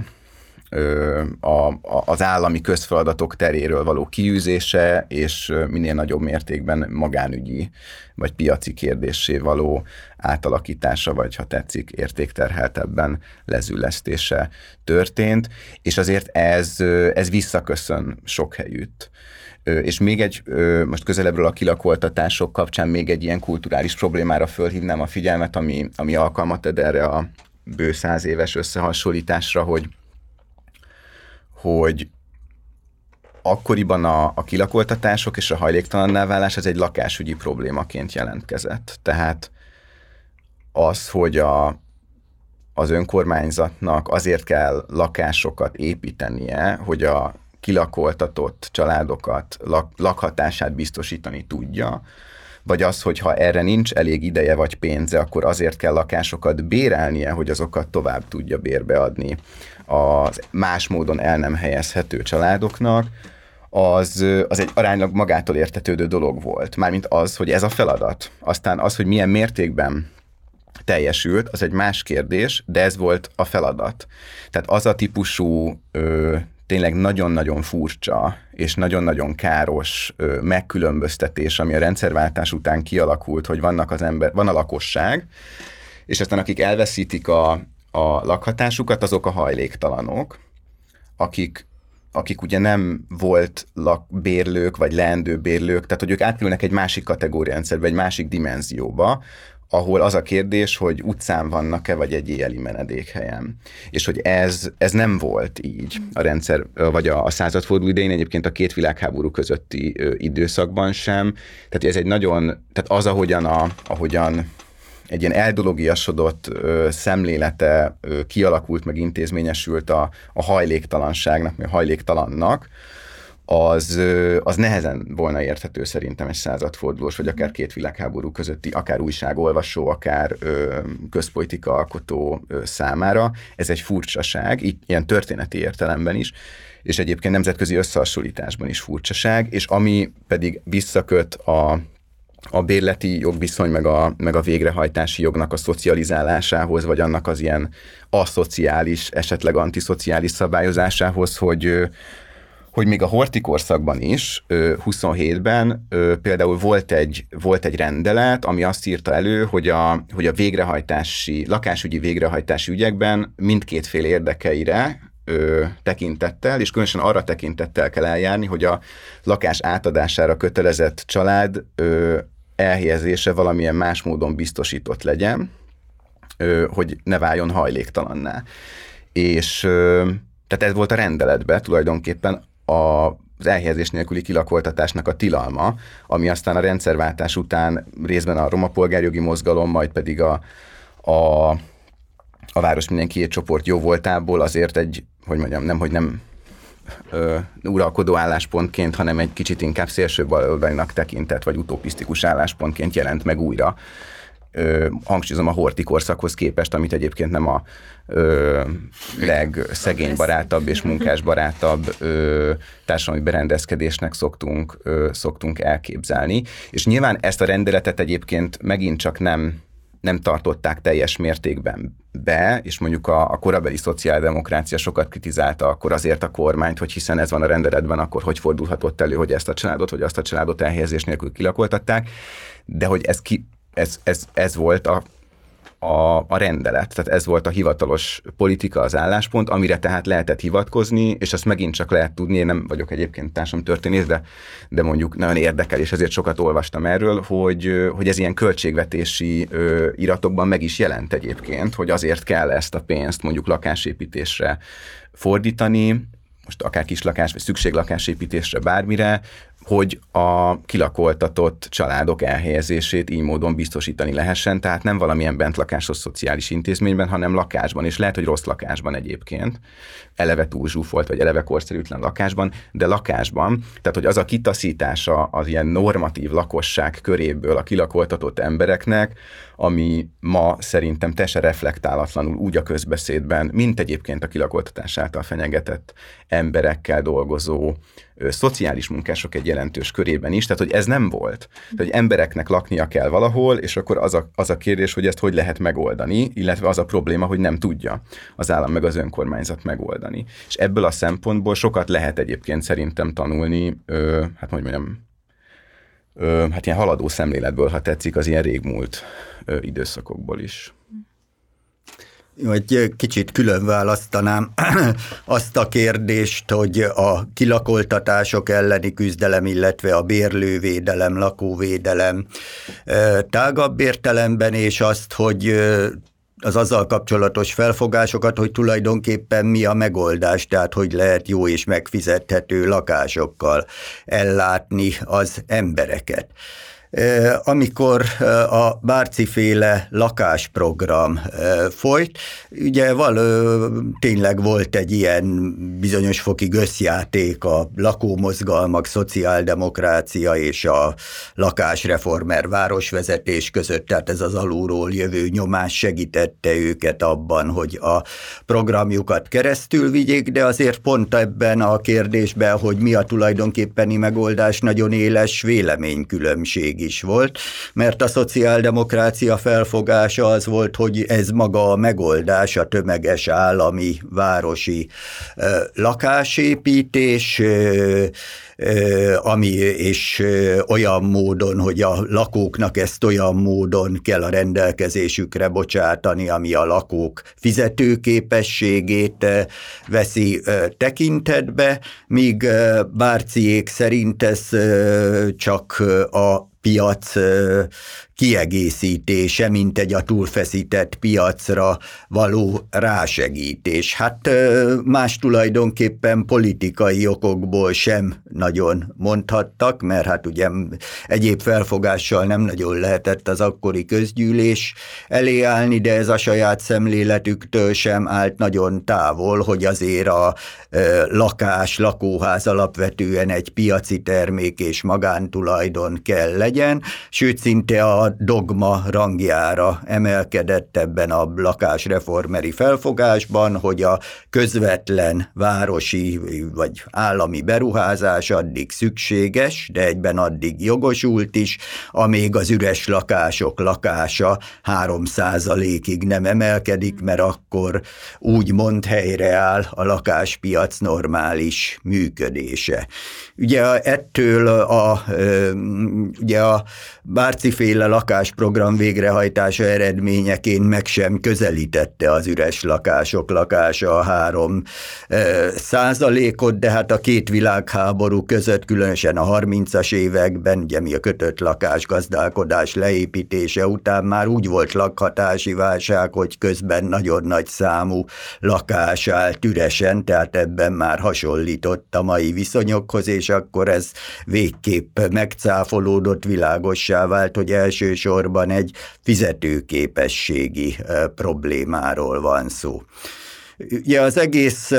századfordulós lakásválságnak a legmélyebb gyökere, illetve az, hogy európai szinten is ez ennyire szélsőségesen jelentkezett véleményem szerint az volt, hogy a tényleges építé, lakásépítési, lakás fenntartási költségek és a lakosságnak a jövedelmi viszonyai, nem csak a jövedelmek nagysága, de egyáltalán a rendszeressége, biztossága tekintetében is rendkívül rossz arányok voltak. Tehát piaci alapon tulajdonképpen egy egyáltalán tulajdonképpen nem is volt lehet. Ugye állandóan azt keresték, ahogy akkor fogalmazták meg, hogy olcsó és jó lakásokat hogy lehet építeni munkások számára, nem piaci alapon, csak olyan alapon, hogy a befektetés megtérüljön. Ugye a, és, és a szabad csak itt az, az közben szú, nem, hogy az mennyire érdekes, hogy, hogy ez tehát ugye ez pont az az időszak, amikor ez a hivatalos ortodoxia repedezni kezdett, már mint a tekintetben, hogy, a, hogy, hogy, hogy, hogy mondjam, ha nem is kellett föladni, de minden a nagyobb kihívás érte azt az illúziót, hogy egyébként van egy olyan típusú normális működése a kapitalizmusnak, most éppen nem, mert bevándorlás és lakásinség, most éppen nem, mert háború, most éppen nem, mert gazdasági válság, de hogy van egy olyan normalitás, amikor csak a piaci viszonyok, vagy alapvetően a piaci viszonyok biztosítják, hogy, hogy a keresetek meg a nagyvárosokban a lakbérek egymással összhangban legyenek. És hogy, hogy ezt szerintem ahhoz képest, hogy mennyire hosszú ideje halmozódik az ezzel ellentétes empirikus tapasztalat, ezt ma nagyon sokan gondolják meglepően reflektálatlanul így, mint ugye nem, nem tudván arról, hogy egyébként ez sem történetileg, sem ha azt nézem, hogy Londonban, vagy Bécsben, vagy New Yorkban ö, mi történik, hogy ez nem, nem így szokás, tehát hogy nem, nem nagyon volt ilyen helyzet, amikor ezt önmagában a piaci viszonyok garantálták. Tehát a nagyvárosokban a lakás az egy olyan különleges árucikk, amire, tehát lehet, hogy más árucikkekre igaz az összefüggés, erre biztosan nem, mert minden jel arra utal, hogy nem szokott az lenni. Igen, na most ezt Bárciék tulajdonképpen az, hogy a lakás az egy különleges árucikk, amelyre a piac törvényei nem alkalmazhatók minden körülmények között, ezt világosan megfogalmazták, viszont félreértés nem es, ne essék, ezek a lakások nem szubvencionált lakások voltak, ezeket kölcsönből építették, nem úgy, hogy kifejezetten lakásépítésre vett fel kölcsönt a város, hanem ilyen nagy beruházási programok voltak, amelyben egy kölcsön programba összeraktak olyan területeket, amelyet jövedelmezőnek tekintettek. Ezek akkor mindenek előtt a közüzemi befektetések voltak, akkor építették ki a városi kézen lévő közüzemi szektort, és a gázművek, elektromos művek, hát akkor olyan tarifákkal dolgoztak, ami nyereséget biztosított, és mindezért hát voltak ugye abszolút meg nem térülő területek, mint az iskolaépítés, vagy a, vagy a csatornázás, és ebből egy olyan mixet raktak össze, hogy a jövedelmező területek a teljes kölcsön törlesztését kitermeljék. Most ezen belül a lakásépítés az nem a támogatott, a pénzügyileg támogatott területek közé tartozott, hanem azok közé, amelyektől azt várták el, hogy legalább a közvetlenül befektetett tőkét vissza, olyan bérek, olyan lakbéreket kell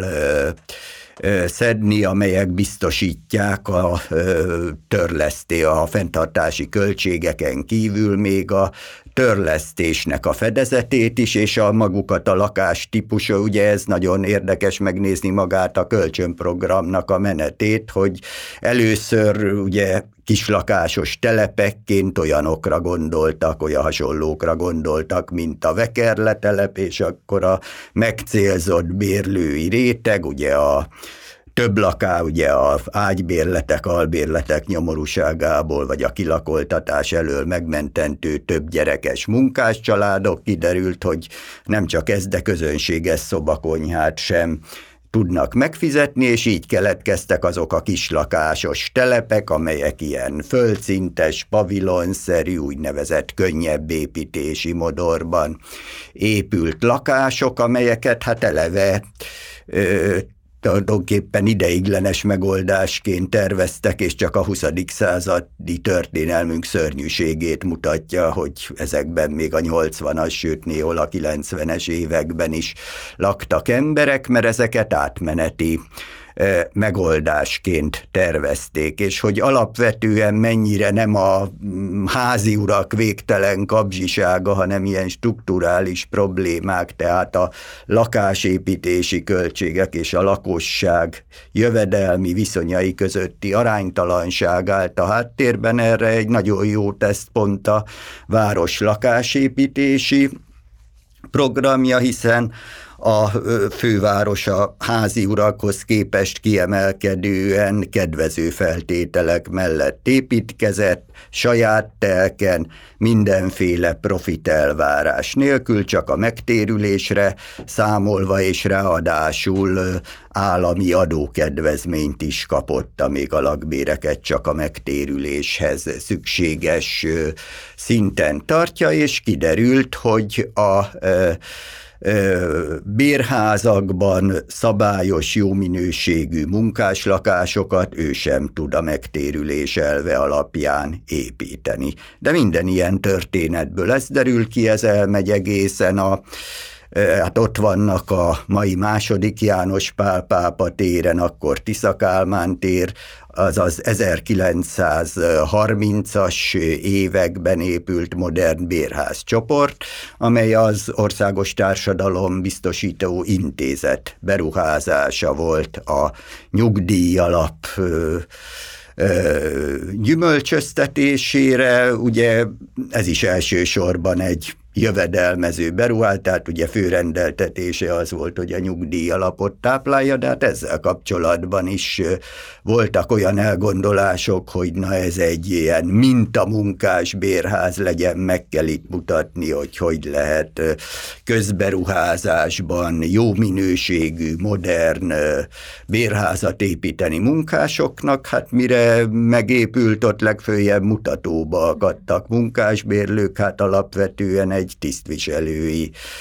bérház lett, mert az a fajta lakás még a munkásság elit rétegének is megfizethetetlen volt, és minden ilyen történetből. Ez derült ki, hogy a Budapesten a széles értelemben vett alsó réteg számára a megtérülés elve alapján nem lehet a korkövetelményei szerint jónak számító lakásokat építeni, ehhez nagyon masszív köztámogatások kellettek volna pénzügyi értelemben is, de hát ennek semmiféle politikai feltétele nem volt meg, sem a századfordulón, sem a két világháború között. Ugye itt csak az állandó referencia, vagy sokat tárgyalt Vörös Bécs esetében például csak ez nagyon erősen kapcsolódik, hogy ott milyen ö, alapvető fontosságú volt az, hogy ugye, ugye ott a megtérülés elvét kiiktatták, hiszen egy olyan luxus ö, ingatlanokra kivetett ö, új adó finanszírozta ezt, ezeket, azt a 60 ezer lakást, amiből utána a, a nagyon alacsony bérleti díjakból csak a fenntartásukra várt bevételt a az önkormányzat, csak hogy ez milyen különbség volt, és hát ez nyilván ott a már általunk sokszor emlegetett ö, történeti ö, meg politikai ö, projektre volt szükség, meg ö, konstellációra, és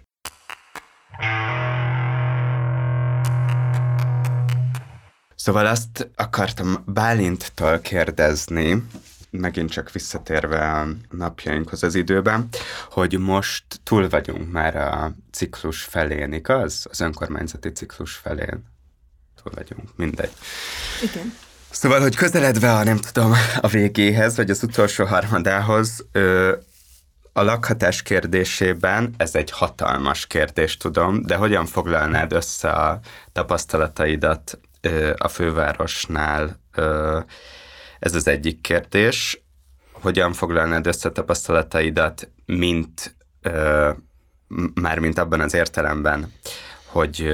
ez a fajta hivatali munka, ez mondjuk hogyan tud ö, érvényesülni, hasznosulni, hatással lenni ö, a mondjuk az aktivizmushoz képest, és akkor persze korrigálhatsz is, hogy a kettő ö, ö, együtt is működhet, és, és közel sem összeegyeztethetetlen, vagy hogy ez folytatható párhuzamosan is. Meg azt is kérdezni, egy kicsit ilyen bugyuta módon, hogy mi, a, mi, mik azok az intézkedések, amikre a már említett nagyon szűkös keretek és lehetőségek között, amikről azt gondolod, hogy nem csak, hogy folytatásra érdemesek, de akár már ö, most ö, beláthatóan kedvező hatással vannak a budapesti lakhatási helyzetre. Mármint olyan intézkedések, amik a, az ott dolgozásod alatt születtek ha kifutottunk az időből, akkor ezt a legalább három kérdést csak részben fogom tudni megválaszolni. De akkor hát kezdve a, a köztisztviselői szerepvállalással, tehát szerintem az az elengedhetetlen feltétele bármilyen ö, nagyobb szabású, tehát rendszer szintű társadalomjobbító törekvésnek, hogy, hogy legyenek ö, jóval többen a jelenleginél olyanok, akik, akik egyszerre értenek egy szakpolitikai területhez, motiválja őket valamiféle társamjobbító elköteleződés, és hajlandóak ezt nem csak értelmiségiként, vagy kutatóként, vagy külső szakértőként, vagy publicistaként, vagy bármiként, hanem köztisztviselőként is mindezeket a tudásukat kamatoztatni. Itt Tehát, hogy szerintem ez, ez egy nagyon-nagyon-nagyon fontos ö, előfeltétele volna ö, mélyebb vagy hosszabb távon ható fontos társadalomjobbító törekvések előmozdításának. Itt csak hivatkozásként megjegyzem, hogy ennek a, és ez könnyíti is akkor a válaszadásodat, hogy ennek a kérdésnek a jóval részletesebb megválaszolását azt a társ podcastunkban, a belépési küszöbben, ahol Bálint már volt vendég, és azt hiszem az is annak az epizódnak a címe, hogy legyetek köztisztviselők, ott részletesebben is meghallgathatják a kedves hallgatók. Ugyanakkor az tehát hogy mondjam, az, hogy van, vannak a közigazgatásban elkötelezett jó szakemberek, vagy akár vannak a közigazgatás vezetőiként, tehát akár önkormányzatok vezetőiként egy társadalmi probléma enyhítése, megoldása iránt elkötelezett vezetők, ez nem semmilyen körülmények között nem ö, semmilyen körülmények között ez nem biztos, hogy igaz, de hogy jelenleg biztosan nem ö, teszi feleslegessé vagy szükségtelenné azt, hogy legyen ezzel szemben egy alulról jövő nyomás is. Ugye forráshiány és időhiány a kettő fő, ö, hát, hogy mondjam, a kereteket korlátozó tényező, egy, egy, mondjuk egy önkormányzati ciklusban is, és az, hogy, hogy, a, hogy a szűkös források elosztása, és egyébként a végrehajtási kapacitások, amelyek szintén szűkösek, elosztása az hogyan alakul, az, az szoros összefüggést mutat azzal, hogy milyen problémák enyhítése vagy megoldása jelenik meg hangsúlyosabban, hangosabban, akár a sajtóban, akár a közvéleményben, az utcán. Tehát, hogy, hogy egyszerre volna arra szükség, hogy ö, akkor visszatérve ehhez a megfogalmazáshoz felülről és alulról is ö, legyen törekvés például a lakhatási válságnak az enyhítése szempontjában, vagy enyhítése érdekében, tehát hogy, hogy, hogy mind a kettőre szükség van, és önmagában egy, egy, egy döntéshozónak az elkötelezettsége egy társadalmi probléma enyhítése iránt, az még a jelenleginél sokkal-sokkal-sokkal kedvezőbb pénzügyi és politikai kontextus esetén sem garancia arra, hogy, hogy abban érdemi változást sikerül majd elérni. A, a fővárosi önkormányzat lakásügyi törekvéseivel kapcsolatban pedig a, mondjuk ha a ciklus egészét ö, nézem, én azt gondolom, hogy az lesz kulcskérdés, hogy a, az erre a célra betervezett Európai Uniós forrásokhoz a fővárosi önkormányzat hozzá jut-e majd még időben ahhoz, hogy, hogy el, el tudja indítani, és esetleg ne csak elindít, tassa, hanem hogy mondjuk a, a felfutását is ö, vég, véghez tudja vinni ezeknek a programoknak úgy a, a megfizethető bérlakásállomány bővítésének, vagy amit szintén szerepel a vonatkozó tervezési dokumentumban egy, egy kiemelkedően kiterjedt ö, lakbértámogatási programnak a, az elindításához. Itt milyen léptékű vagy dimenziójú forrásokról beszélünk? Hát a, a, a lakásügynökség esetében ilyen 10 milliárd körüli forrásról, ez egy 7 éves ö, tervezési ciklus, aminek viszont már egy mostanra nem jelentéktelen része eltelt, anélkül, hogy hogy a felső önkormányzat hozzáférhetett volna ezekhez a forrásokhoz, és akkor egy másik talán 7 milliárd forint az említett lakbértámogatási program. Tehát, hogy ezekből lehetne legalábbis budapesti szinten, ha nem is a valódi társadalompolitik értelemben vett rendszer szintű változást, amit én azt gondolom, hogy vagy csak központi kormányzati elköteleződéssel lehetne elérni, vagy pedig egy teljesen más közjogi rendszerben, ahol mondjuk egy nagyvárosi önkormányzatnak sokkal több pénzügyi autonómiája és, és, és saját forrása van vagy kevesebb saját forrást vesznek el tőle. Tehát, hogy, hogy ez, ez kulcskérdésé vált, és ez ugye egy ironikus helyzet is abban a tekintetben, hogy, hogy ezeknek a forrá, a, ezekhez a forrásokhoz való hozzáférés alapvetően azért szenved késedelmet, mert, a, mert az Európai Unió vezetése, mint egy évtizedes késéssel elkezdte részben komolyan venni a magyarországi ö, jogállamisággal, illetve kapcsolatos problémákat, vagy a, vagy a rendszer szintű korrupciót, egyebeket, és ö, nyilván ezzel a, tehát a források visszatartásával alapvetően a központi kormányzatot igyekeznének arra ösztönözni, hogy, hogy némi intézményi reformot e tekintetben végrehajtson, de ugyanúgy áldozata ennek a, ennek a fővárosi önkormányzat is.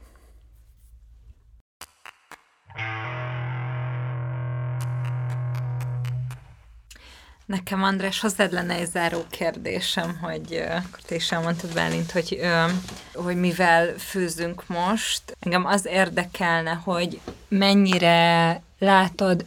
hogy érdeklődik az akadémiai közeg alakhatás iránt. Nyilván te inkább kutatókkal találkozol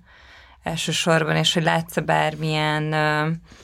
felerősödött érdeklődést a lakhatási kérdések iránt? Ö, igazából ö, tendenciaszerűen nem, tehát ami ennek a történetiségét ö, illeti, ö, van néhány, ö, született az elmúlt 15-20 évben néhány fontos és jó ö, munkamonografikus munka is, de hát egyáltalán nem látom a magyar történetírásba, hogy a szociális kérdések, szociális konfliktusok nagyvárosi társadalmi konfliktusok előtérben lennének a kutatásban. Tehát ugye általában az akadémiai szféráról nehéz beszélni, azt hiszem, hogy a szociológiában ez jobban előtérben van, de hogy a történettudomány ezt tendenciaszerűen próbálna alátá, próbálná alátámasztani, és ennek az érdeklődésnek utána menni, én ennek sok jelét nem látom, de hát nem biztos, hogy igazam van, lehet, hogy csak nekem nincs elég rálátása. A szociológiában sem ideális a helyzet egyébként, tehát hogyha mondjuk most megnéznénk egy szakfújrat keresőben, hogy a vagy elmennénk, a, elmennénk könyvtárazni, hogy a, hogy a rendszerváltás előtti munkásszállókon élők ö, életéről, életkörülményeiről, munkaviszonyairól, jövedelmi viszonyairól, bármiről találunk-e több irodalmat, akár úgy is, hogy azok a rendszerváltás után születtek, vagy pedig a mostani munkásszállóknak a lakhatási jövedelmi viszonyairól, életminőségéről, akkor nekem van egy ilyen gyanúm, hogy, hogy még a 90 utáni publikációk esetében is ö, nagyobb, tehát hogy több, több szöveget találnánk, ami történeti kérdésekkel és nem a jelenkori kérdésekkel foglalkozik. Tehát ahogyan a, ahogyan a lakáspolitika, úgy azért a lakásügyi szakmai közbeszéd is ö, elég rossz állapotban van Egyébként a lakásügyi statisztika is, tehát hogy ahhoz képest, hogy a, az említett fővárosi statisztikai hivatal mi minden adatot tudott a budapesti lakásviszonyokról ö, több mint száz évvel ezelőtt, hát annak egy kis része, ha elérhető jelenleg. Egyébként arról van valami ö, olyan információt, amihez mi nem férünk hozzá köz, ö, közalkalmazottként, hogy a,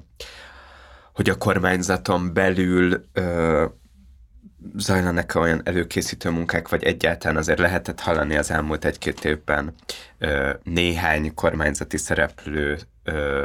a nyilvánosságban ö, a, lakás, a lakhatási válsággal kapcsolatban megszólalni, hogy akár még elképzelhető lenne valamilyen közfinanszírozás ból ö, valahogyan a, a lakáspiaci viszonyokba beavatkozni, szóval, hogy te hallottál-e ilyen ö, tervekről, vagy nem?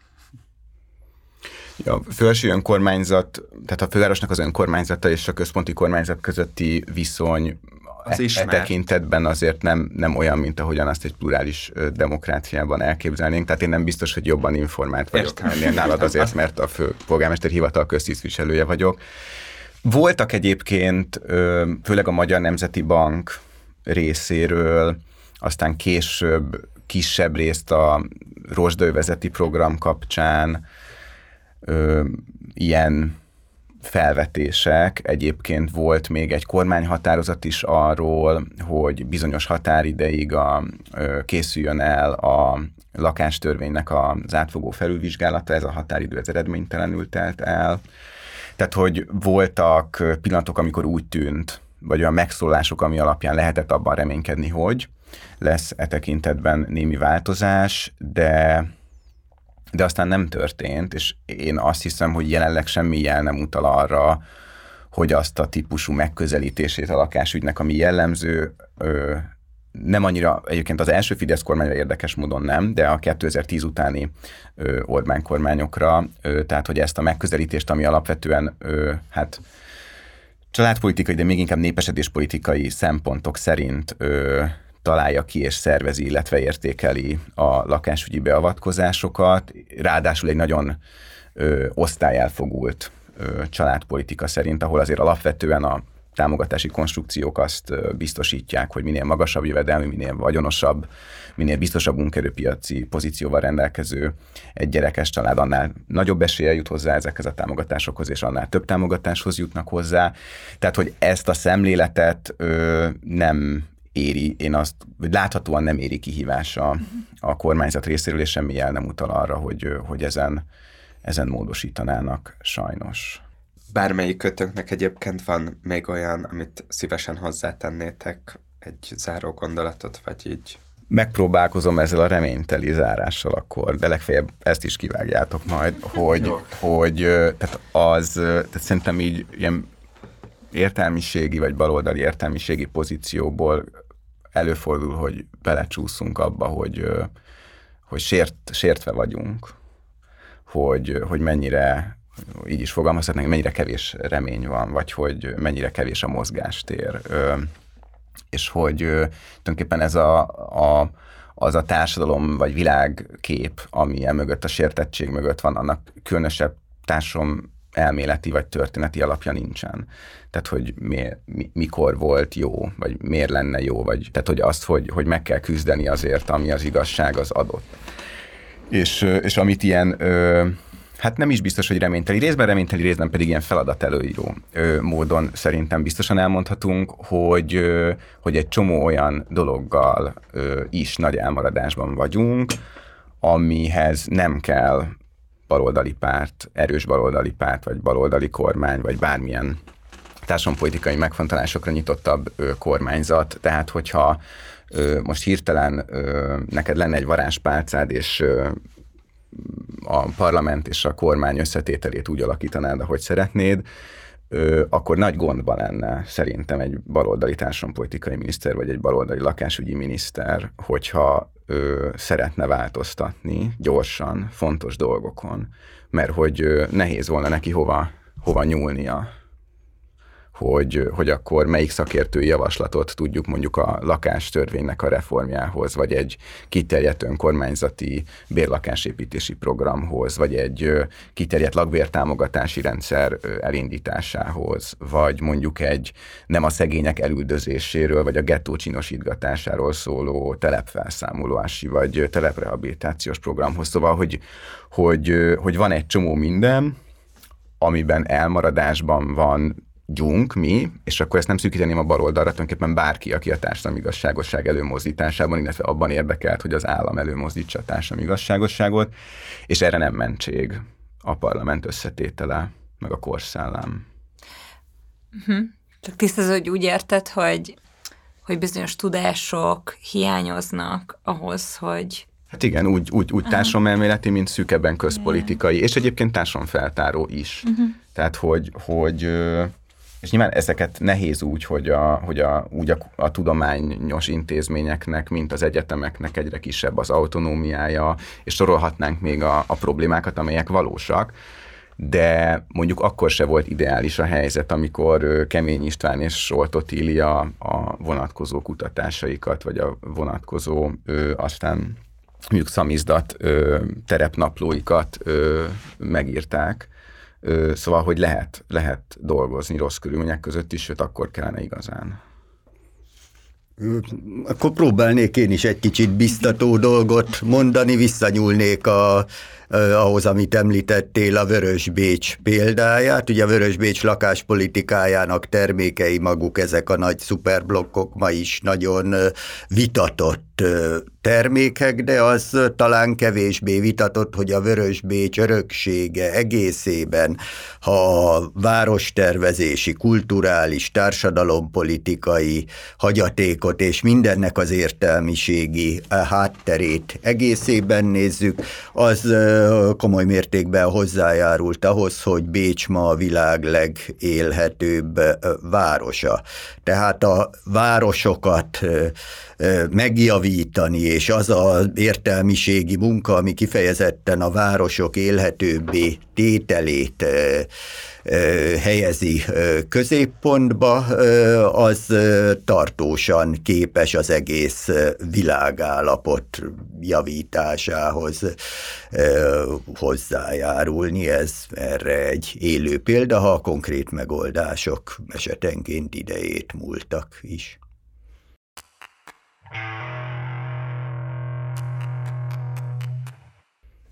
Hát köszönjük, hogy eljöttetek és tágítottátok a történelmi és jelenkori politikai tudásunkat és képzelőerőnket is így a végére. Köszönjük szépen. Köszönjük szépen. Köszönjük szépen. Köszönjük szépen. Misetics Bálintnak és Sipos Andrásnak, hogy elfogadták a meghívásunkat, nektek pedig köszönjük, hogy meghallgattatok minket, és uh, iratkozzatok föl a Partizán csatornájára, kövessetek minket a social media oldalainkon, Instagramon, Facebookon, uh, és sziasztok! Sziasztok!